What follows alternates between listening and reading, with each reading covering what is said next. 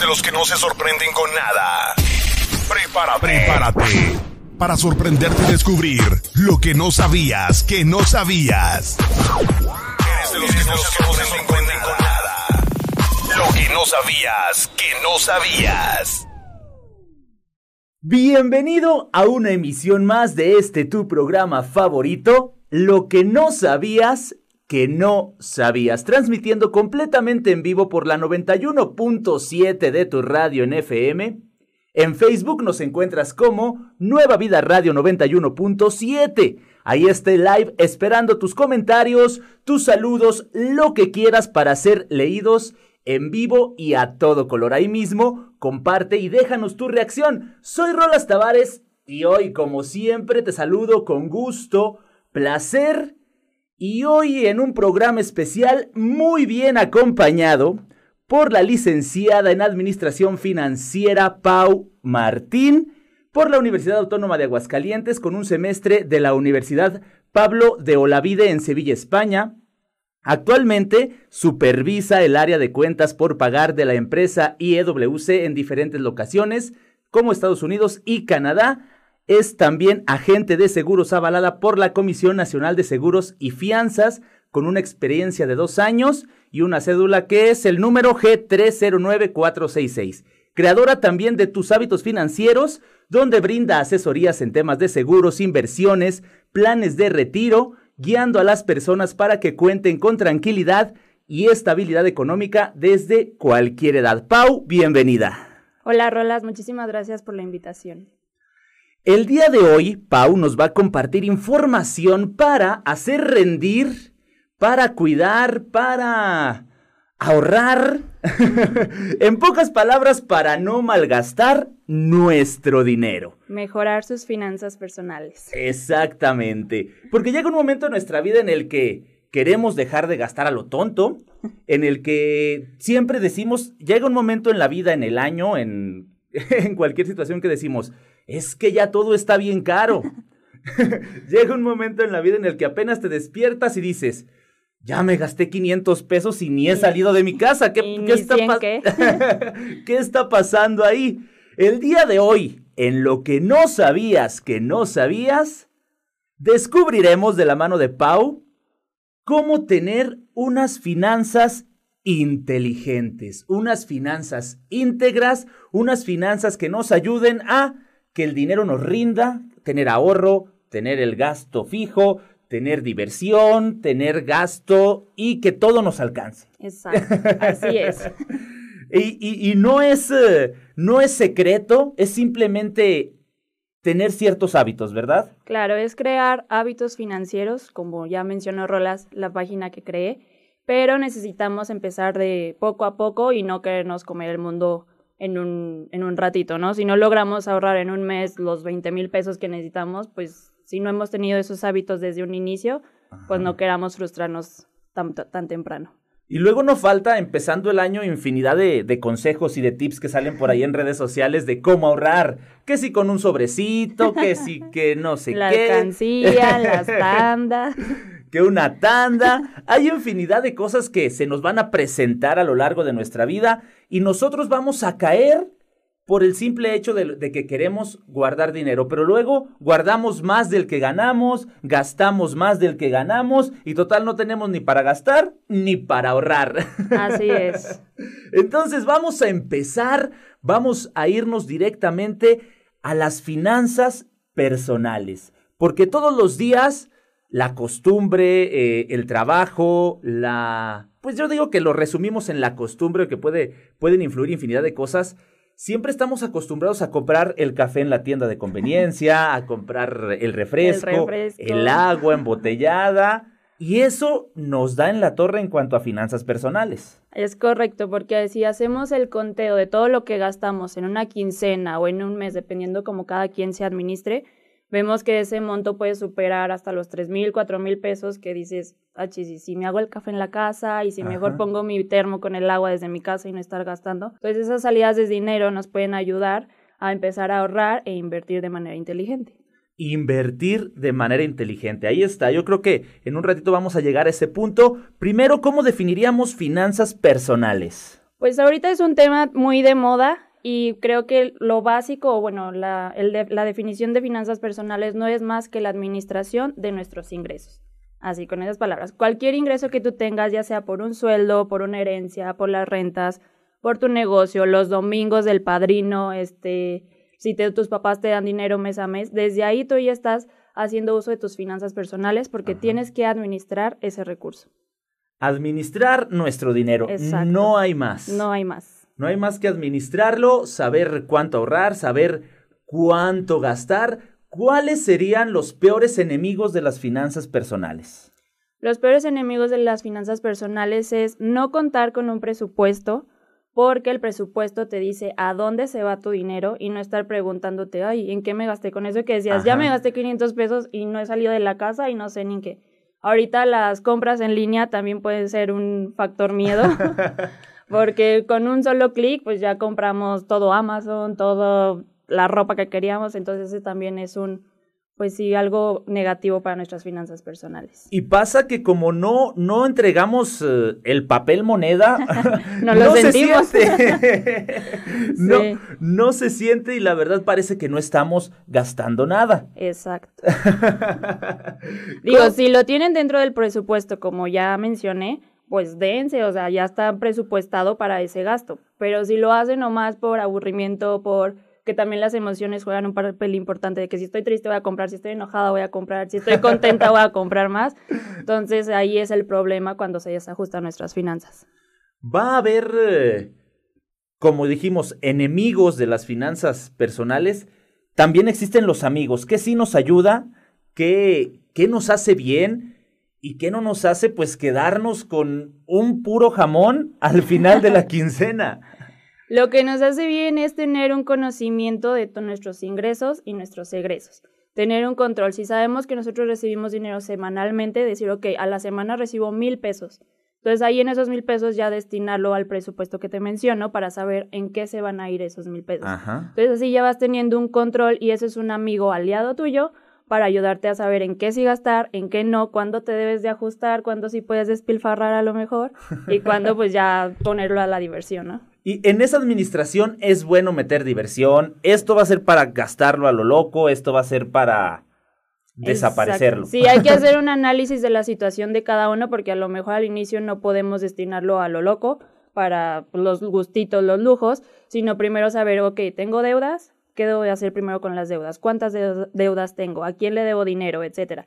Ya una vez que estás librado, saldado eso, pues ahora sí, ah, bueno, puedo dar un gustito, un lujo, esto puedo salir de viaje, puedo hacer X, X, Y, Z, y ya así con eso destinarlo a, a cada cosa que tú quieras. Y sobre todo tener cuidado porque luego nosotros mismos nos ponemos trampas, nosotros mismos nos metemos el pie, porque ganamos un peso más y decimos, pues con este no contaba, déjame voy a dar un gustito, déjame voy a comprar esto, en lugar de ese dinero con el que no contábamos, pues puede ser el ahorro puede ser una inversión. Abonarlo a alguna deuda. Puede ser hacer más poquita o más chiquita la deuda. Sí, o sea, mucha gente sí menciona, es que a mí no me ajusta para ahorrar, pero si al, al momento en que tú recibes un ingreso, te pagas a ti mismo, o sea, ahorras, claro que te podría alcanzar para ahorrar y más. O sea, es lo que tú dices, cuánto te gastas en el café, cuánto te gastas en las papitas, etcétera. Entonces, no hay pretexto.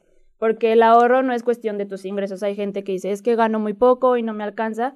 Entonces, el ahorro va en cuestión de tus ingresos. Si tú al momento de que recibes un ingreso separas un porcentaje o un monto fijo siempre, no vas a tener una excusa. Sí, porque se supone que eso ya está el candadito por lo que se va a ahorrar, se va a ahorrar y no hay no hay discusión. Primero hay que pagarnos a nosotros mismos. Aunque sea de 10 pesitos a la semana, pero con algo se empieza. En, en lugar de meternos el pie, hay que pagarnos a nosotros mismos. Va a llegar el momento en el que se va a redituar o nunca falta una emergencia. Imprevistos. No, tenemos nada. Sí, no sabemos los altibajos que presenten la vida. Yo creo que lo que hemos estado viviendo desde el 2020, esta pandemia, pues sí nos sacó de pues de las casillas a muchos, ¿no? ¿Cuántos no vimos que en nuestros trabajos empezamos a ver recorte de personal porque pues ya no había recursos para pagar, etcétera? ¿Cuántos emprendedores este dejaron de tener las ventas que tenían? o cuántos de los trabajos que mencionaban como no esenciales, pues tuvieron que cerrar, no se generaba empleo. Entonces, cuántos en verdad estamos, este, pues sí, que tenemos la solvencia para afrontar esas situaciones.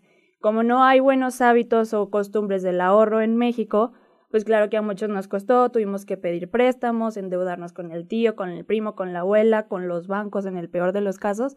Y pues ahorita es una bolita de nieve que no nos va a dejar salir y pues nos genera como mucha ansiedad, y luego pasa que adquirimos una deuda para pagar otra. Ah, sí. Eso es lo peor.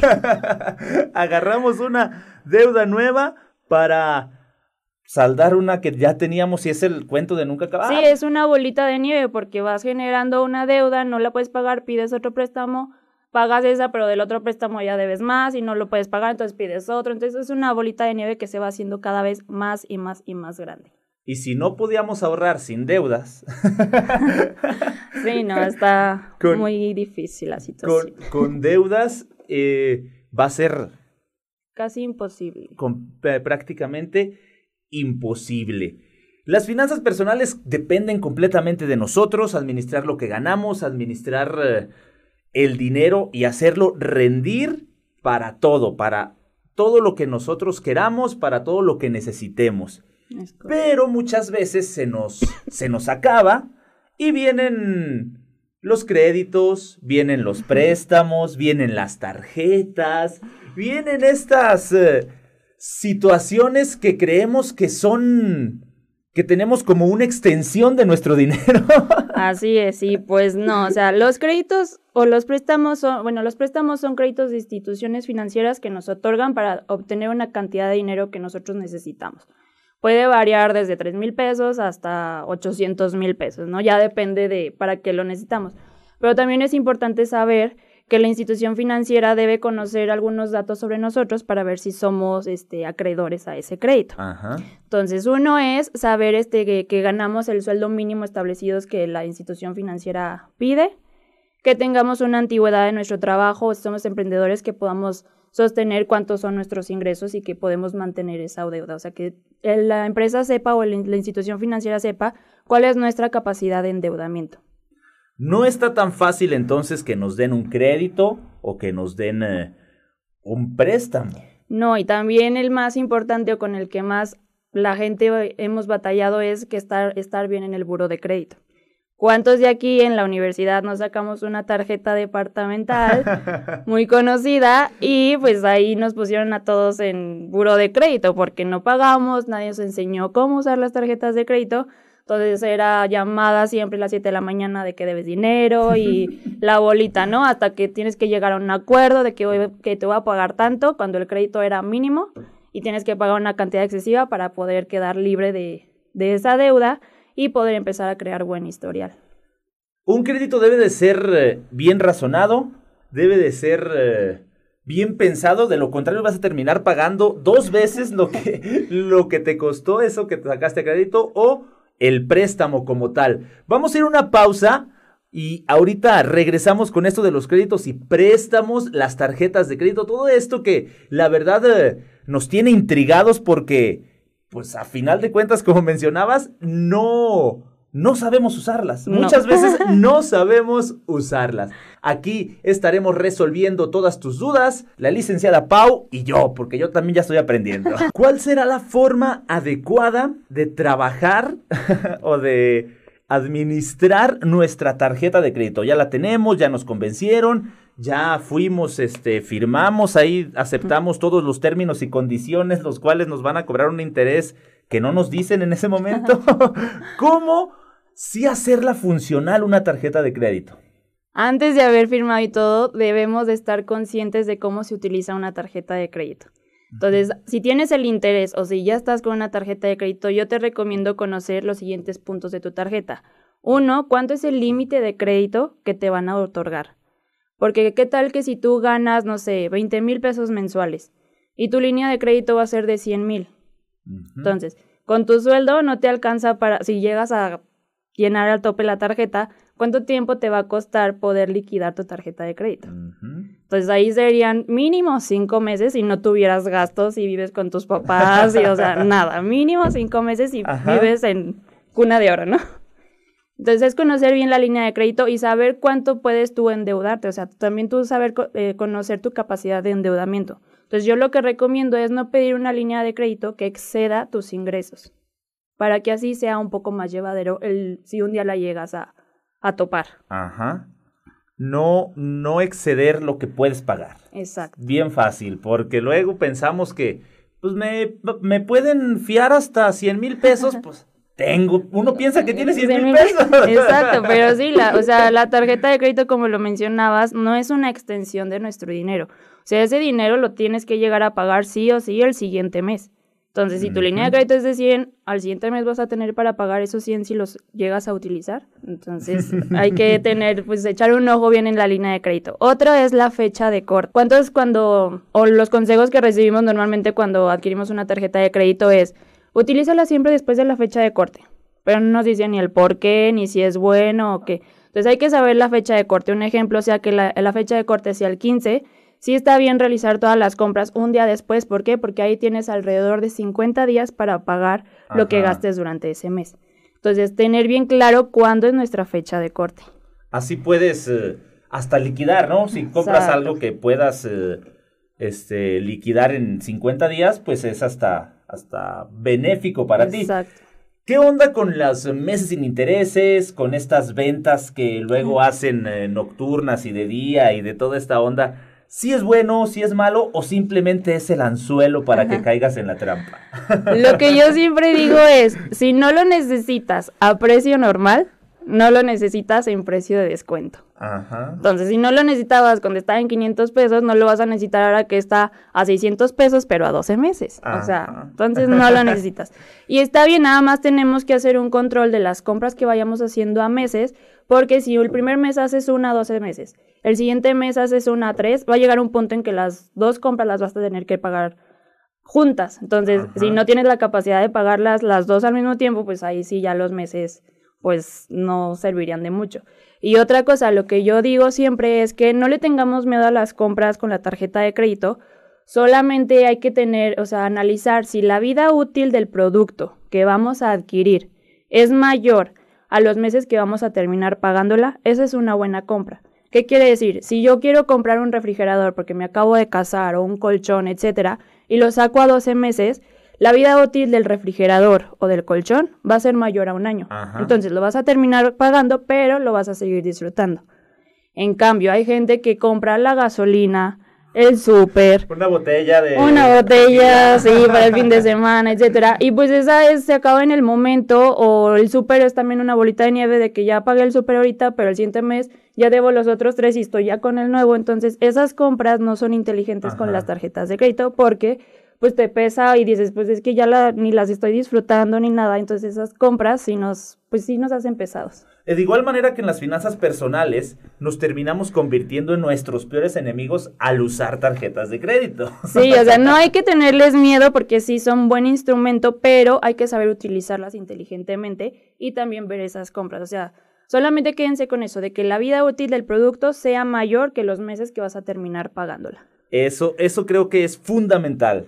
Porque pagas a un año algo que te duró una semana, algo que te dura un fin de semana. Exacto. Entonces, no tiene caso porque pesa más de lo, de lo que ya pesa la deuda. Es, ay, tan poquito que me duró, no sé. O, ay, ya se me rompió y ni lo alcancé a utilizar. O la ropa que ya me la vieron y pues ya no la quiero usar y pues, ¿para qué la compras a meses y nomás te la vas a poner una vez? Entonces hay que tener cuidado y sobre todo, antes de firmar, investigar, leer las letras chiquitas y hacer, hacer un, un, balance. Si puedo, no puedo. Exacto. Y, también tener muy definido cuáles son los deseos y las necesidades.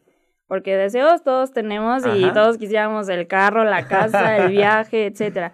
Pero qué tal que si necesitas, no sé, un calentador solar o cosas así que a lo mejor lo vas postergando, impermeabilizar la casa, etcétera. Entonces que lo vas postergando y pues nomás tener bien definido cuáles son unos deseos y cuáles son las necesidades para darle prioridad a las necesidades. Identificar deseos y necesidades. Yo creo que eso es lo, lo ideal, porque sobregiramos las tarjetas por deseos. sí, la mayoría de las veces más que por, eso. Más que por necesidades, es por deseos, porque ya salió el nuevo teléfono, porque ya la nueva computadora está más bonita, por cuando realmente no lo necesitas. Sí, o por estatus, ¿no? De para que vean que yo tengo más y que traigo lo de última moda. Entonces, si tú vas a gastar tu dinero para que la gente vea cuánto dinero tienes, es la forma más rápida de quedarte sin dinero. Echarle coco ahí un poquito. Tiene que ser hacia adentro, ¿verdad? No hacia afuera. Exacto, sí. Que te dé estabilidad y tranquilidad a ti. No, y no te dé más problemas de los que ya tenemos. Porque. sí. Entonces ahí está el crédito, las tarjetas de crédito. Hay que, hay que estar eh, bien alertas y hay que saber cuándo sí y cuándo prácticamente no. Sí, y hay que volvernos también totaleros de la tarjeta de crédito. ¿A qué me refiero con esto? A pagar el, el pago para no generar intereses, porque muchas veces hacemos el pago mínimo y eso es utilizar la tarjeta en nuestra contra, porque no pagas el total y se van generando intereses tras, intereses tras intereses. Entonces, volvernos totaleros con la tarjeta de crédito. Siempre pagar lo que diga el pago para no generar intereses. Y si tenemos la forma de adelantarle a ese crédito, más que perfecto. Sí, eso Desde un... Un, eh, un préstamo. ¿Cuándo puede ser bueno un préstamo para invertir en un negocio, para... ¿Qué es bueno un préstamo? Porque luego por ahí en redes sociales, en, ahora que estuve investigando sobre este tema, viene que pide un préstamo y luego invierte y luego duplícalo y luego págalo y luego así como, se me hizo como un, un tipo negocio piramidal, pero con situación financiera un poco extraño. ¿Un préstamo en qué momento es bueno? Primero no caigan en negocios piramidales y lo digo, si ya lo tienen identificado, pues no caigan. Y un préstamo cuando es bueno siempre y cuando tengas analizado bien el dinero para qué va a ser. Si lo pides pues para, no sé, ahora que viene la feria, ay, pues para vivir ahí como rey, que me vean en el antro, en la plaza de toros, entonces ese crédito, ese préstamo pues no va a ser bueno, ¿no? Entonces, no sé, si tienes el interés de comprar una casa y pues no cuentas con el dinero de contado, pues ahí puede ser un buen préstamo siempre y cuando veas que las mensualidades te queden cómodas y que no te va a afectar. Tu deuda no debe de pasar del 30% de tus ingresos. Entonces, al momento de pedir un préstamo, ya es muy fácil que te haga una corrida y sepas cuánto te va a tocar de pagar cada mes. Entonces, si ves que eso supera los el 30% de tu ingreso, desde ahí tache. O sea, mejor espérate. Y si no tenemos el hábito del ahorro, pues va a ser muy complicado que podamos pagar un préstamo. Ajá, o que se vaya haciendo menos. Si no ahorramos, por ejemplo, para el año dar un buen golpe, que, que se haga menos la mensualidad, eh, eh, va a ser más difícil. Entonces, un préstamo para, yo creo, eh, un, una adquisición grande. Sí, un auto también puede ser. Digo, no soy partícipe de comprar carros de agencia, pero pues hay muchas que están en las agencias que son este seminuevos y que otorgan muy buenos préstamos y también pues son buenas oportunidades de compra. Un para invertir, un préstamo para invertir. Yo no lo consideraría rentable, porque pues lo vas a terminar devolviendo. Entonces, si tu rentabilidad o tu inversión va a ser lo que vas a pagar del préstamo, ¿Qué caso tiene? Exacto. O sea, primero hay que generarnos el hábito del ahorro y luego ya empezamos en, en, la inversión. Muy bien. Entonces, un préstamo, a menos que, que sea una compra muy grande de, de mucho dinero, eh, para invertir, pues a final de cuentas tu regreso de inversión va a regresar quién sabe hasta cuándo, porque va a ser para el que te prestó, para la, la, institución que te prestó, para quien, quien te haya prestado. Entonces mencionabas esto de antes que cualquier cosa, aprender a ahorrar. Sí, hay que crearnos ese hábito sí o sí. Si lo hiciéramos desde el primer sueldo que recibimos, otro cantar sería. Otra historia tendríamos todos. Imagínate lo que ya te tuviéramos ahorrado. ¿eh? Pero no, el primer sueldo lo queremos repartir, queremos invitar a los amigos, que si no invitamos no nos va a ir bien y quién sabe cuánto nos inventamos con tal de gastar. Vamos a seguir con lo de los ahorros. Y antes de pensar en créditos, en préstamos, en eh, finanzas personales, debemos pensar en ahorros. En ahorros, ándale, se me va. En ahorrar o en ahorros. Y para ahorrar existen infinidad de métodos. De métodos. Están las famosísimas tandas, fideicomisos, por ahí también, eh, alcancías, el banco y uno de los ahorros más importantes, sobre todo ahora para nosotros que tenemos casi que, que meter nuestra pensión en una alcancía. no, en una alcancía no. Entonces vamos a platicar un poquito de los ahorros. ¿Cuáles son los eh, más confiables, los más funcionales y cuáles de plano hacer a un lado? Pues mira, los más confiables son los que te brinden seguridad a ti y que tu dinero esté bien resguardado. Existen, como mencionabas, por las pensiones, digo rápido, nosotros ya eh, pertenecemos a la ley 97, la cual depende de nosotros mismos, así como nuestras finanzas personales, depende de nosotros mismos la calidad de vida que queramos tener en nuestra vejez. Entonces, existen planes personales de retiro muy buenos donde tú metes una aportación mes a mes y ese dinero se va invirtiendo automáticamente.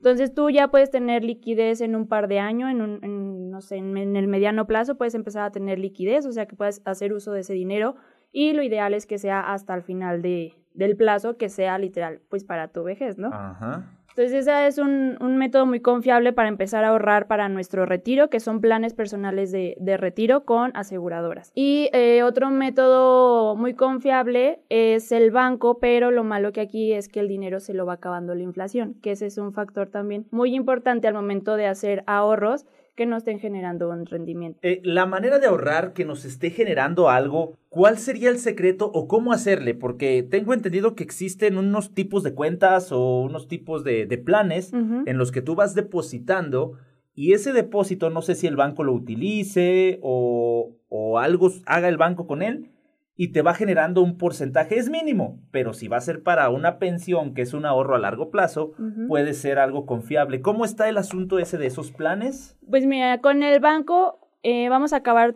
perdiendo dinero porque el rendimiento que el banco ofrece es, es, menor, es menor que la inflación. Ajá. Entonces, de por sí ahí ya va pérdida. Sí. Y aparte también se generan unos gastos administrativos por invertir y tener guardado tu dinero. Entonces, a la inflación súmale esos gastos menos tu rendimiento, pues no llegas a tener un buen rendimiento ahorrando en el banco, pero bueno, tienes algo.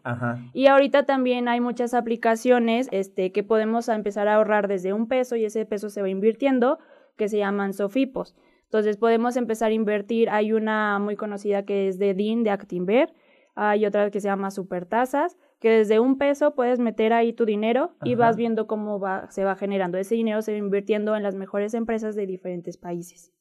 Oh, entonces es, eso es algo similar a lo que platicaba en el banco, pero en el banco no tiene tanto rendimiento como lo tiene en este tipo de aplicaciones. En este tipo de aplicaciones por lo general se da un rendimiento más alto que la inflación. Ajá, porque así como en los PPRs. No, no te cobran a lo mejor los gastos, no te cobran todo lo todo que... Todo producto financiero, hay que dejar en claro que todo producto financiero tiene un, un, gasto, un cobro. Entonces, pero hay unos que cobran más, otros que cobran menos, entonces es nomás identificar y ver cuáles son los que nos convienen dependiendo para qué va a ser ese ahorro, porque también el ahorro lo tenemos que hacer para diferentes metas. Tienes metas a corto plazo, a mediano plazo y a largo plazo. Entonces, hay que definir, si queremos una a corto plazo, pues no nos, no nos conviene meter nuestro dinero, empezar a ahorrar en un instrumento que es a largo plazo porque no vamos a tener el dinero inmediato. Entonces, hay que tenerlo en un corto plazo. Y a corto plazo, pues el rendimiento es menor porque podemos tener el dinero de manera inmediata.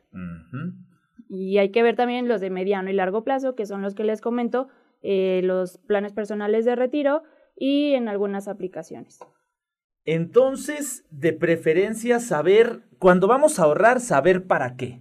Sí, tenemos que tener una motivación, porque si no tenemos una motivación, eh, se nos hace pesado el ahorro si nomás estamos ahorrando, no sé, 500 pesos a la semana y no sabemos ni para qué. Entonces, nuestro ahorro debe tener, yo digo, nombre y apellido. O sea, nombre es de que, ok, lo quiero para un viaje. Y el viaje va a ser en julio, ok, me quedan seis meses para ahorrar entonces, ¿cuánto es mi capacidad de ahorrar para ese viaje? No, pues 1500 al mes. Entonces, a ver si con esos 1500 sí me va a alcanzar para el viaje que tengo en mente, ¿no? También tenemos que hacer un análisis de a dónde queremos ir, cuánto cuesta, etcétera. Pero sí, todos nuestros ahorros tienen que tener nombre y apellido. Y es mucho mejor que terminar sacando a crédito el viaje, ¿no? O cualquier cosa. Sí, no. Eh, entonces, en el banco hay que hacerlo como con pincitas, en dado caso del ahorro, hay que estar muy atentos. ¿Qué pasa con las alcancías? ¿Se comen los, los insectos nuestros billetes? Sí, las hormigas ahí van a salir con todos tus billetes. Pues las alcancías, digo, es un método pues muy cotidiano que se nos ha enseñado desde chico a tener el cochinito y meterle, ¿no? Igual, o sea, va a perder el tu dinero va a perder valor con el tiempo si lo tienes guardado en la alcancía y pues también corremos el riesgo de que pueda ser robado o de que nos autoprestemos ese dinero y luego lo reponemos, que nunca pasa, para ser sinceros. Entonces, el ahorro nunca se va a llevar a cabo y no se va a generar un hábito. Entonces, las alcancías es igual, si lo tienes muy definido y es algo a corto plazo, este, pues puede ser, pero yo recomiendo mejor las aplicaciones o instrumentos que sean a corto plazo y te generan un buen rendimiento. Mejor aplicaciones que alcancías, porque igual el dinero esté donde esté, se va a ir devaluando. Exacto. Sí, sí, va a perder valor con el tiempo, es lo que les comento de la inflación. O sea, cada año, las, como decimos, cada año las cosas están más caras y es por eso, por el ajuste inflacionario. El año pasado cerramos casi en 7% y los rendimientos que otorga el banco son de 4 o un 5%. Entonces, pues, pues no. Prácticamente el banco no es nuestro amigo ni para tarjetas de crédito ni para ahorro. hay que tenerles miedo, pero sí, mejor. O sea, para ahorrar hay mejores instrumentos que, que en el banco. Ajá. Las tandas. Arriba los godines. Todos, todos, todos hemos sido partícipes de esta bonita forma de ahorro. Así es. Pues las tandas, digo, hay muchos factores que influyen. Uno, que se junte el número de personas. Otro, que el monto que se que quieras tú ahorrar se junte con esas personas o con las aportaciones y pues corremos el riesgo de que alguien se lleve el dinero, de que no conozcamos a las personas y pues ya se peló fulanito, ya tal, entonces pues ahí sí corremos ese riesgo, ¿no? Y también si no tienes un fin para ese ahorro, pues al momento que te llegue el dinero va a ser de, bien que me lo gasta, ah, pues yo invito y vamos acá, o sea, entonces da lo mismo, si no tienes igual el nombre y apellido para ese ahorro de la tanda, pues mejor no y empezarlo a, meter en otros, en otros productos, pues las tandas también igual pierden valor con el tiempo, entonces... Pues hay, hay devaluación en todos lados. Así es. Así es. Eh, nuestro dinero de tal manera. Entonces, lo, ideal sería las aplicaciones. Lo ideal, ideal sería estar manejando nuestro dinero dentro de una aplicación y que nos esté generando rendimiento. Algún rendimiento, por más mínimo que sea. Sí, tú lo puedes ir monitoreando y como es a corto plazo, si ves que no te genera el rendimiento que tú esperabas, pues puedes investigar algunas otras y cambiarlo de, de, producto. Entonces eso es como la tranquilidad que a mí me da porque puedo meter dinero en, no sé, en DIN, puedo meter en supertasas y veo cuál me está generando mayor rendimiento. Como las dos tienen liquidez inmediata, pues dices, el dinero lo paso acá y punto. O me lo quedo porque ya me voy a ir de viaje y el dinero que tengo ahorrado ahí con el rendimiento ya me alcanza y pues ya no voy a tener que pasar la tarjeta, etc. Entonces las aplicaciones son DIN. DIN es de Actinver, eh, supertasas.com Todas las pueden encontrar en el App, en App Store y todo, o si no pueden investigar también en sus páginas en internet. Oh, perfecto. Y también lo que yo recomiendo es que inviertan su dinero en productos que estén avalados por la Comisión Nacional de Seguros y Fianzas. Si están avalados por eso, el dinero está más seguro. Oh, eso es, eso es nuevo para mí. Eh, eh, entonces, antes de pasar a otro vamos a meternos por ahí a, a, las... A, meternos un poquito más en lo que son las tandas. ¿Qué será lo bueno y qué será lo malo de las tandas? Pues lo bueno es que tienes este, el dinero de inmediato si te tocan los primeros números o dependiendo del plan que tengas cuando elijas o te toque el número, ¿no? O sea, te puedes capitalizar si estás ahorita en una situación que no tienes ni de dónde ahorrar ni nada. Entonces, sí te puede llegar este, a ayudar en eso para capitalizarte. Y pues lo malo es eso de que, bueno, yo recomiendo que conozcas al grupo de personas con la que te vas a meter a la tanda para que no ocurra ningún percance de que no dio el dinero, ya no me contesta, no me deposita y etcétera. Entonces hay que creo que todo debe de ser tratado muy meticulosamente, ¿eh? porque a final de cuentas es nuestro dinero, es eh, lo, que, lo que queremos eh, para, para salir adelante, lo que queremos para superarnos. Es por eso que tenemos que tener mucho cuidado en todo lo que vayamos a agregarle nuestro dinero o a donde lo vayamos a meter. Exacto. Nos va a quedar pendiente ahorita lo de los fideicomisos. Eso también es algo que, que queremos platicar y nos quedamos en los fideicomisos. Hay instituciones que se encargan casi de ellos hacer todo. Simplemente, sin que tú te des cuenta, te quitan tu, tu pesito y al determinado tiempo te lo regresan. Exacto, sí, existen fideicomisos de diversos tipos y lo único, bueno, la función de un fideicomiso es administrar tus activos o tu, tu patrimonio, ¿no? Y esto por si tienes dudas si va a haber mal manejo el día que llegues a faltar, porque hay muchos fideicomisos que hacen los papás o los abuelos para la educación de sus hijos, ¿no? De que el dinero se ha otorgado a mi hijo para la educación a partir de los 18 años, 21 años.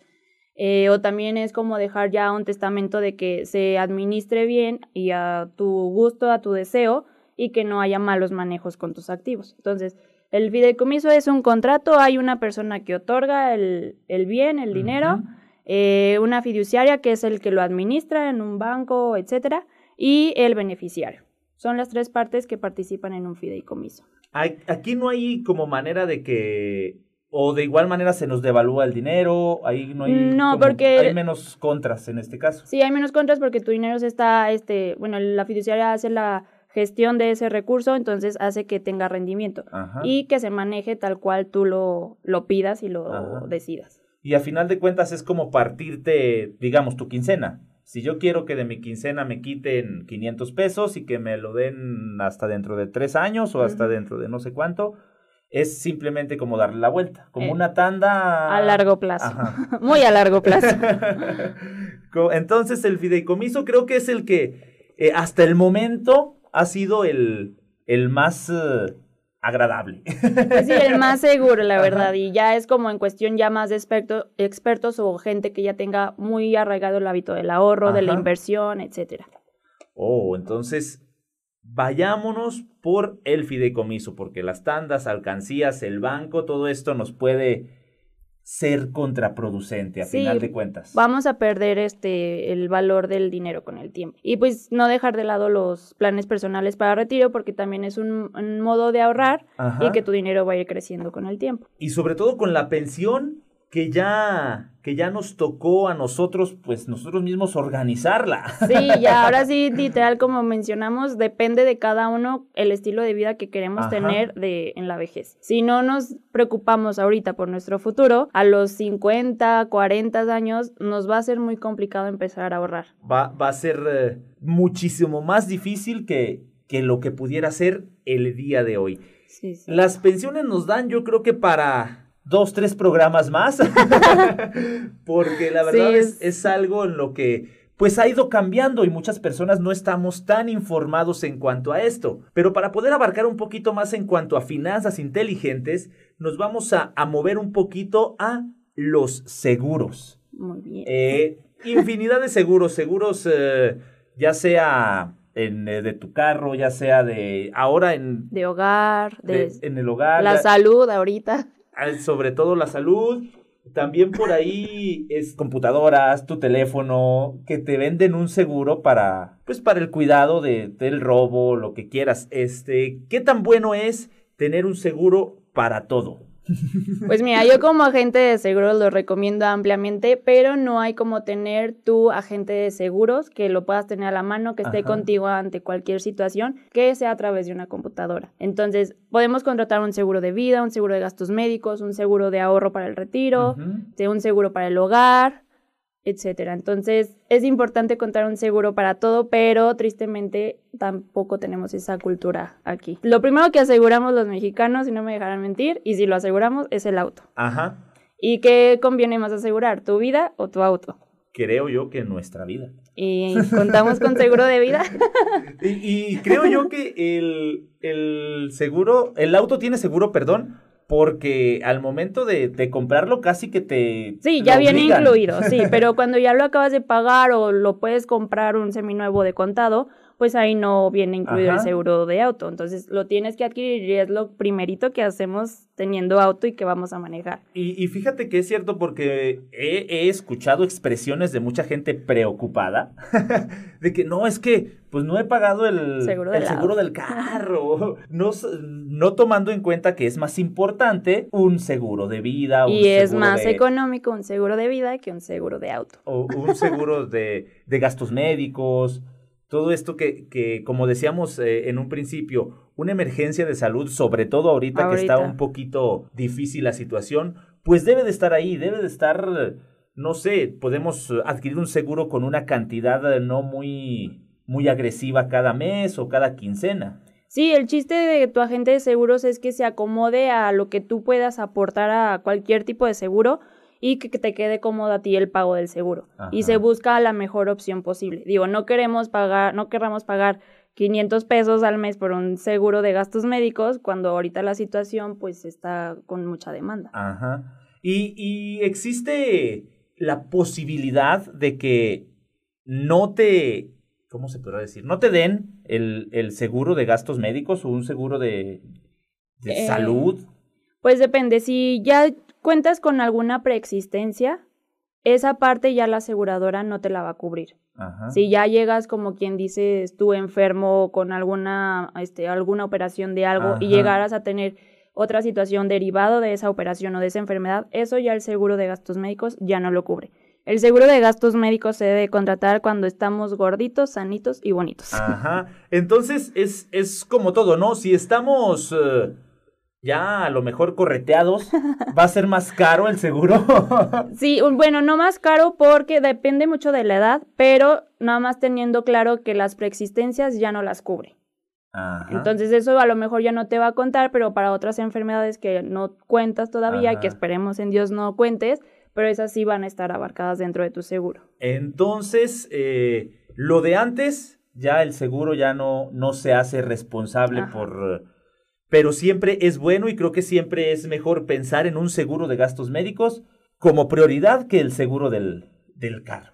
Sí, o sea, hay que tener todos los seguros, pero sí hay que priorizar. ¿Qué, qué le das más este topo nivel en, en tu vida? Tu vida, tu auto, tu salud, tu ahorro, tu pensión. Entonces es priorizar y ver qué es lo que primero quieres asegurar. Y de ahí te vas a ir. Es una adicción los seguros porque empiezas con poquito, con poquito, con poquito y ya hasta tener todos, que es lo que todos los, todas las personas deberíamos de tener. Y cuando te das cuenta, claro, vas entrando de, pasando de un seguro a otro porque te das cuenta que es lo ideal. Sí, y o sea, un seguro no es para que te hagas rico porque mucha gente es que no me van a dar el dinero y no sé qué. No, no es para que te hagas rico, sino es para evitar que te hagas pobre y no caigas en una crisis porque no tienes Ajá. para pagar la, la hospitalización, el accidente del carro, este, si llegas a fallecer, pues tu familia va a quedar endeudada y un seguro de vida, pues ya dejas cubierto a tu familia. Hay que tenerlos con la intención de no usarlos, ¿verdad? Sí, sí, la verdad, pues sí. Pero hay que tenerlos. Sí, no es, es algo que nos genera tranquilidad Ajá. y estabilidad. Porque sabemos que si llegamos a tener una situación, bueno, pues todos los años que lo he pagado, pues deben de servir para algo. Entonces, Ajá. ahí ya nos cubre y nos funge el seguro para no desestabilizarnos económicamente. Oh, creo que voy a salir de aquí contratando un par de seguros. Un asegurado. que, que claro que me están haciendo falta. Y creo yo que a muchas personas nos están haciendo falta porque pensamos más en guardar dinero en una alcancía para una emergencia que en un seguro. Sí, así es. Entonces, la alcancía te la pueden robar, el seguro, con el seguro tu dinero queda Ajá. respaldado y pues bien cuidado, ¿no? Y pues la gente no, pues no le ve como la, la necesidad porque la verdad de la gente de seguros es muy mal visto en la sociedad de que, Ajá. ¿por qué el seguro no me va a pagar? No sé qué. Pero, o sea, para eso está la función de la gente de seguros, para explicarle bien a nuestros clientes qué cubre, qué no, cuándo sí se puede Ajá. usar, cuándo no. Y en eso, con eso vas a quedar maravillado con cualquier seguro. Sí, porque luego no falta el que te dice, no, pues el trabajo de los agentes de seguros es eh, no pagarte. Ajá, sí. Tristemente, pero sí. No falta la expresión, se, la he escuchado, mm, bueno, Dímelo a mí. muchas veces.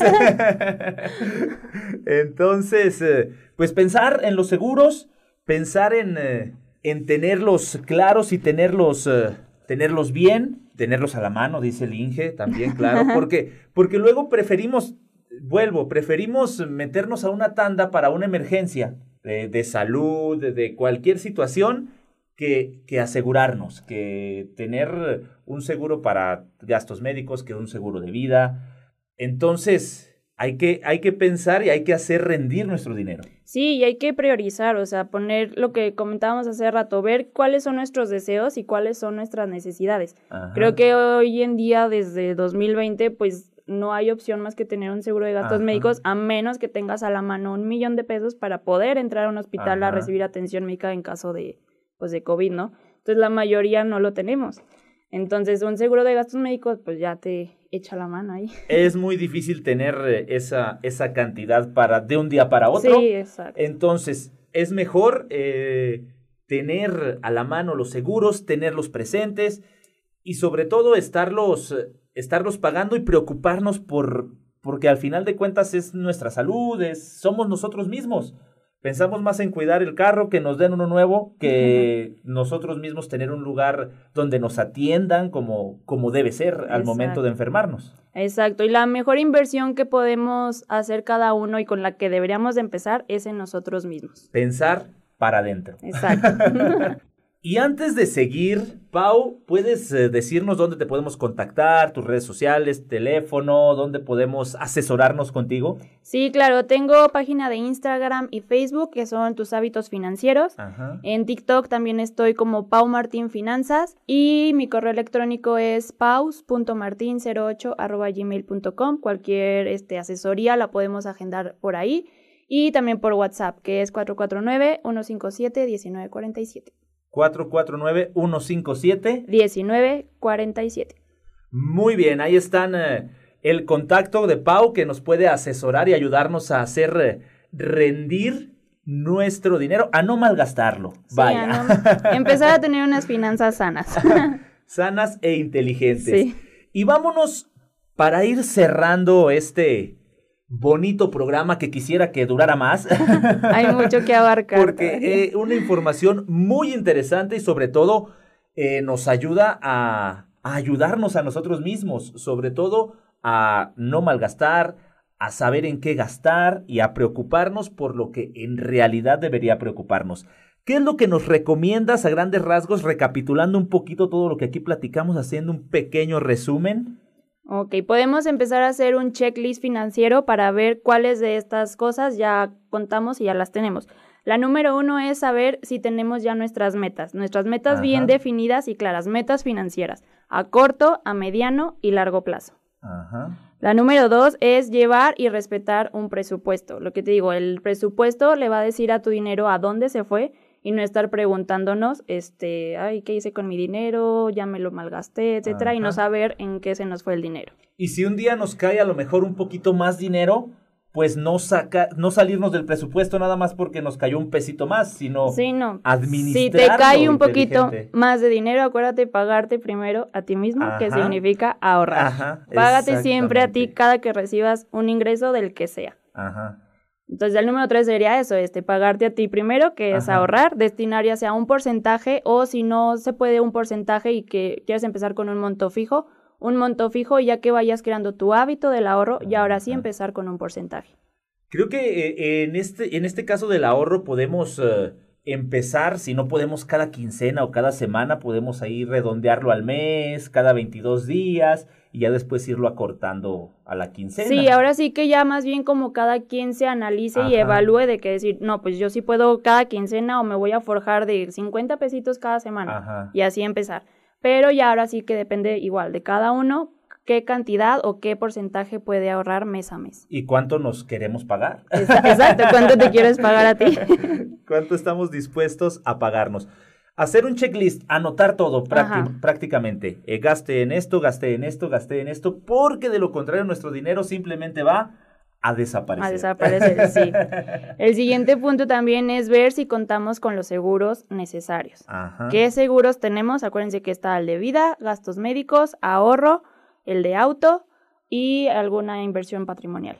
Hagan un checklist de que si tenemos o no tenemos los seguros, porque de que los necesitamos, los, necesitamos. Y también empezar con un fondo de emergencia. El fondo de emergencia va de, de 3 a 6 meses. ¿Esto por qué? Por lo, la situación que hemos estado viviendo desde, desde 2020 para saber cuánto tiempo podemos vivir sin nuestros ingresos. Entonces, un fondo de emergencia es para eso, para algún imprevisto o un recorte sorpresivo de, de los ingresos.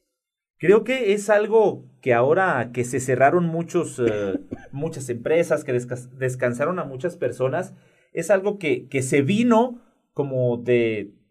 De un día a otro. De un día para otro, ajá. Sin embargo, es algo que podemos hacer siempre y al final de cuentas ese dinero nos puede servir para volvernos a pagar a nosotros mismos o para hacer alguna otra. Sí, sí es importante contar ahí con ese fondito de emergencia para solventar cualquier imprevisto, emergencia, enfermedad, lo que sea. De igual forma, con la intención de no usarlo, ¿verdad? Sí, Pero hay que tenerlo. Ajá. y ese fondito, ya una vez que lo tengas de tres a seis meses, ya lo puedes meter a invertir en, en productos de corto plazo. Ajá. Y con las aplicaciones hasta nos puede ayudar a tener un pesito más. Sí. y este, pues otra que con esta situación también, pues a, eh, enseñarnos a generar diversas fuentes de ingresos, no solo depender de, pues de, depender de una sola. Entonces, tener varias fuentes de ingresos, empezarlas a generar. Dejar de, de depender solo de, de un salario, ¿verdad? Exacto. Porque y, y, sobre todo, si, si conseguimos el otro ingreso, no verlo como... como algo extra o para despilfarrarlo. Ajá, no despilfarrar y sobre todo ahorrar, aprender a ahorrar. Creo que es, es lo, lo importante. Sí, el ahorro es esencial para una buena vida. Ya cuando empezamos con el ahorro, ya lo dominamos y ya no nos cuesta, ahora sí ya empezamos con la inversión. Porque al principio a lo mejor va a ser pesado, al principio va a ser... Eh, algo Tedioso. que nos cueste y hasta aburrido. Y, y no no prestarnos a nosotros mismos lo, los que estamos lo que estamos ahorrando porque nunca lo vamos nunca nos lo vamos a pagar. Si no le pagamos al que nos cobra interés exacto. ahora nosotros mismos. sí eso ya se da por perdido desde un inicio. Entonces no nos saquemos el dinero de la bolsa izquierda para meterlo en la bolsa derecha porque nunca va a regresar. Exacto. Sí no no se autopresten. Eh, tenemos alguna otra recomendación eh, y pues nada, que me contacten. Esa es la última recomendación. Contactar a la profesional. Dinos, repítenos tus, eh, tus redes sociales, tu teléfono. Insta y Facebook, tus hábitos financieros, TikTok, Pau Martín Finanzas y mi correo paus.martin08 arroba gmail.com y WhatsApp 449 157 1947. Ahí en TikTok hay muy buenos consejos financieros, ¿eh? Ahí en TikTok muy buenos consejos financieros. En tus hábitos te pueden mandar un mensajito, sí. este, preguntas, se agenda la cita. Por Facebook, por Instagram se agenda este, la asesoría. Este, ahorita por contingencias, si el cliente lo necesita por medio de videollamada, estoy abierta por medio de videollamada. Si quiere presencial, también se puede presencial. Perfecto. Entonces, si queremos ahorrar y hacer eh, rendir nuestro dinero, pues ayudémonos de los profesionales. Sí. sí, Pau, muchas gracias por estar aquí con nosotros. Muchas gracias a ti, Rolas, por esta oportunidad. de verdad, información muy importante, información que, que todos necesitábamos, que no sabíamos que no sabíamos. Así es. Muchas gracias por estar aquí con nosotros. Esperemos y pronto tenerte por acá en algún otro programa, en algún otro tema de, de interés financiero claro. para poder eh, despejar las dudas de la gente. Les mandamos un saludo a todas las personas que estuvieron por ahí conectadas, a todos los que estuvieron mandando el saludo, a todos los que dijeron que muy buen programa, que les ha permitido reflexionar. eh, programa Sin para llorar. reflexionar. ¿Cómo puedo salir de mis deudas? ¿Qué me recomiendas? Dicen por acá, pues Primero es enlistarlas dependiendo de cuántas deudas tengas, poner la tasa de interés de cada deuda y la regla es que empieces a liquidar la deuda con mayor interés, porque por lo general es del monto más pequeño y pues de la que puedes salir más rápido, pero pues te genera un interés más alto. Una vez acaba con esa deuda, te sigues con la siguiente. Aquí es una bolita de nieve a la inversa para ir acabando con las deudas lo antes posible. Vamos deshaciendo esa bolita de nieve. Lamentablemente, Pau, nuestro tiempo ha llegado a su fin y como ya es costumbre en este su bello programa, no les digo adiós, sino hasta luego el próximo martes nos vemos, nos escuchamos y nos escribimos. Muchas gracias, Pau. Gracias, cuídense mucho.